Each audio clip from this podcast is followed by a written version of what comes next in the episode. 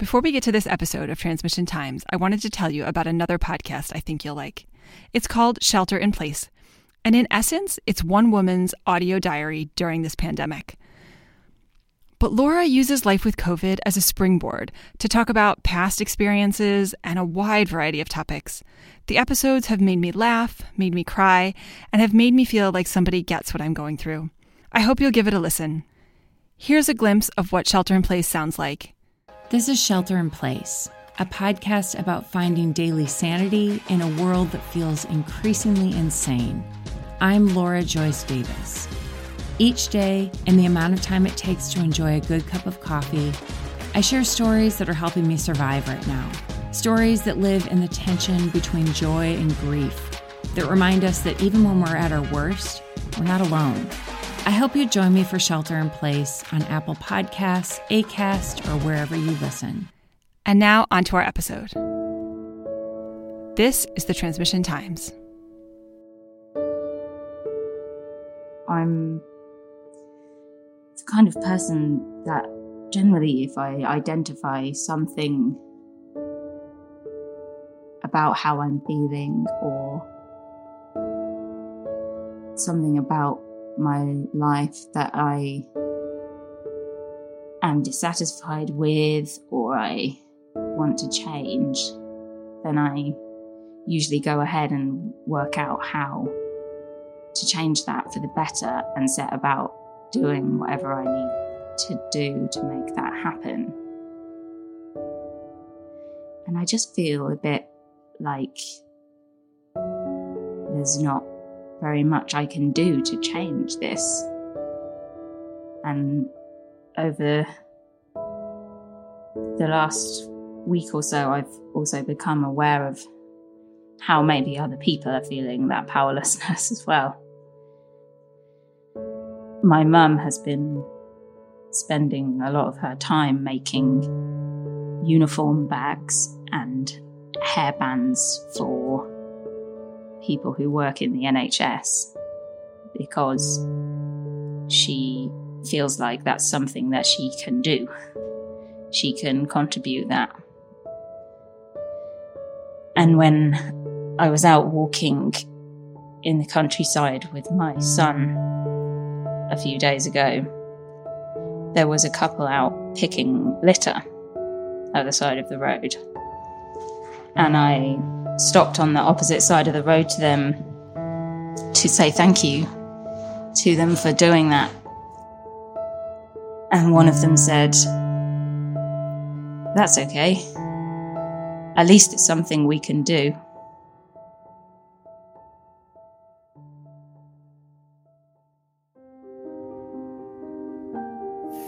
But I walked by the Evanston Hospital today and right at 8 o'clock, it must have been a shift change or something, but so much traffic going in and out. And a lot of people coming into work with their daily masks. I'm just thinking they have to take off that mask, put on another mask for the day. I wonder what it's like in there. I wonder what's going on. Talking a lot about this in my psychiatric hospital, just that sense of moving out of threat mode a bit more, but not moving into complacency. And I see that when I go on the wards, I see people not wearing their masks when they should be wearing their masks. So I have to keep reminding people gently and questioning why they're not wearing them. A lot of signs stuck in the ground at the back entrance of the hospital, signs of support, many of them written by kids. We got a call from my daughter's class teacher just to say hello and see how we were doing. And Sophie was absolutely delighted. Her whole face lit up and she had a nice little chat and told her teacher about the things that she'd been doing. And I was really encouraged as well. And, and she said, Look, don't worry if you're not getting through all the work that we're setting, we're not expecting it. The most important thing at the moment is their emotional well being. And I thought that was really lovely it's May already and there has been some talk going on like our president gave this deadline of uh, 15th of May that a lot of restrictions will be lifted.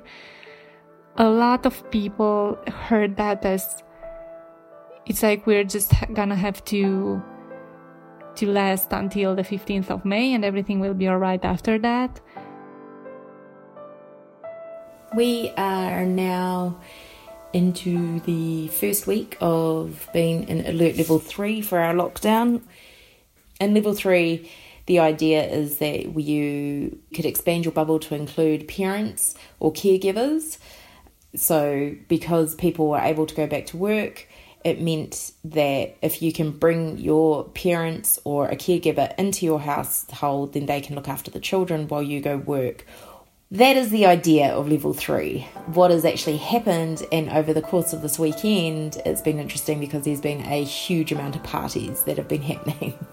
So people have definitely been flouting the level three rules and huge gatherings, um, parties going on going out to the beach. For some reason, everyone's at the beach. I don't know why it's not warm, but everyone's at the beach and they are getting told to go home because you're not able to do the proper physical distancing with the amount of people that decided to go there.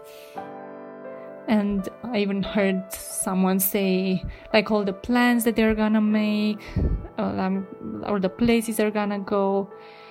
But people didn't actually hear the second part of the speech, which was, we'll see depending on how everything unfolds. It's not like the virus is gonna evaporate on a date or something like that. I became part of the great United States bread baking brigade during the pandemic era. I wasn't intending to bake bread, but the first episode of going to the grocery store during the pandemic, I needed flour but there was only a 25 pound bag of King Arthur flour left on the shelf. So I purchased it thinking, well, I can bake bread while I'm home. I enjoy making bread. Going to the grocery store with these new rules, wearing a mask, being careful to keep six feet away from others, one way aisles, empty shelves barriers between the cashier and us. Feels disturbing. It's linear. I've been robbed of my creative way to shop, to move about the grocery store easily. I feel like I'm in another world. I've also sent flour to my daughter for her birthday, and it was the most exciting present she could have received. She's in Massachusetts, and it's much harder to do grocery shopping in a large city like Boston than it is here in southern Maine. Takeaway places are reopening. We actually did a drive by yesterday to see if our local fish and chip shop was open, and thankfully it was. So the reason we did that is because we're able to move house. So before lockdown, my brother and his wife bought a house and we were all ready to move into the house, settle, but lockdown hit. So everything was put on hold until level three. And level three has allowed us to do this, but putting all your ducks in a row uh, has been pretty trying, which has been this last week not so much for myself, but for my brother and his wife. And so that's all led to this Friday a big move from the rental to the new house, which is very exciting. And the important part of where fish and chips comes in is that on the Friday when we do move or when we get the keys for the house and move what we can that night will be our fish and chips night in the new place. So that's that's the extent of our excitement. We went for a nature walk this weekend. That's what we're calling them. Going for lots of nature walks, and we just walked down the lane a bit. Saw a couple of horses.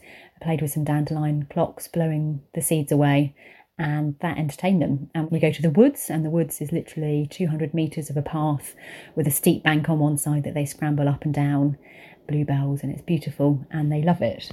So it's been fabulous for finding out everyone can be entertained, the children and us, by going a very short distance away from home.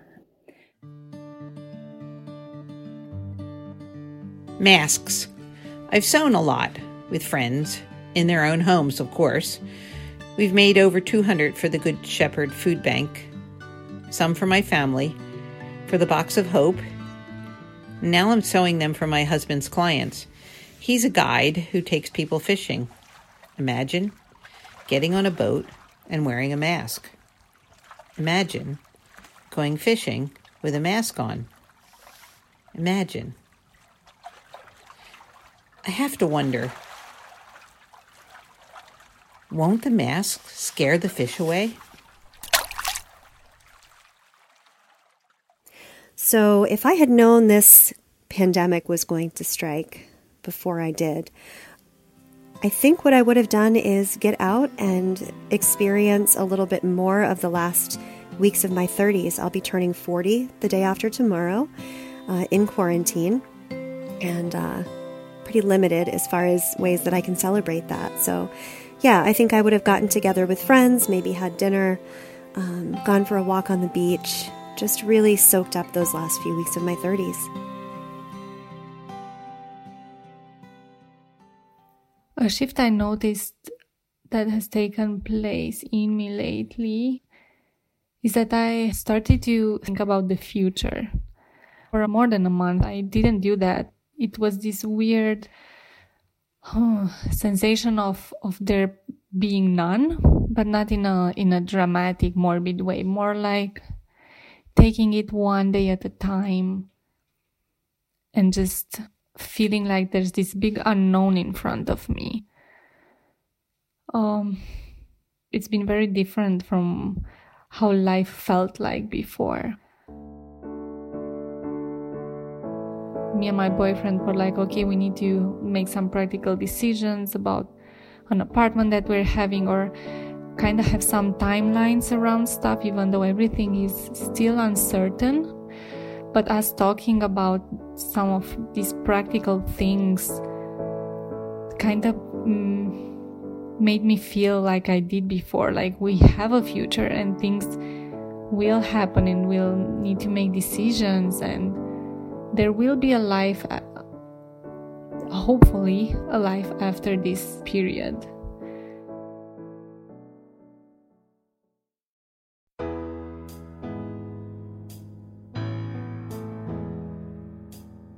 Want to say a huge thank you to Gemma, Argie, Jennifer, Karen, Catherine, Jacinta, Laura, Christina, and Sandy, whose voices you heard here. The Transmission Times Project is collecting audio diaries from people like you during this pandemic so that we can create an archive to document this moment in history. If you'd like to join the Transmission Times and add your voice and your story to the archive and possibly be on the podcast, we'd love to have you. Please sign up at transmissiontimes.org slash join. That's transmissiontimes.org slash join. I'm Katie Semro. This is the Transmission Times.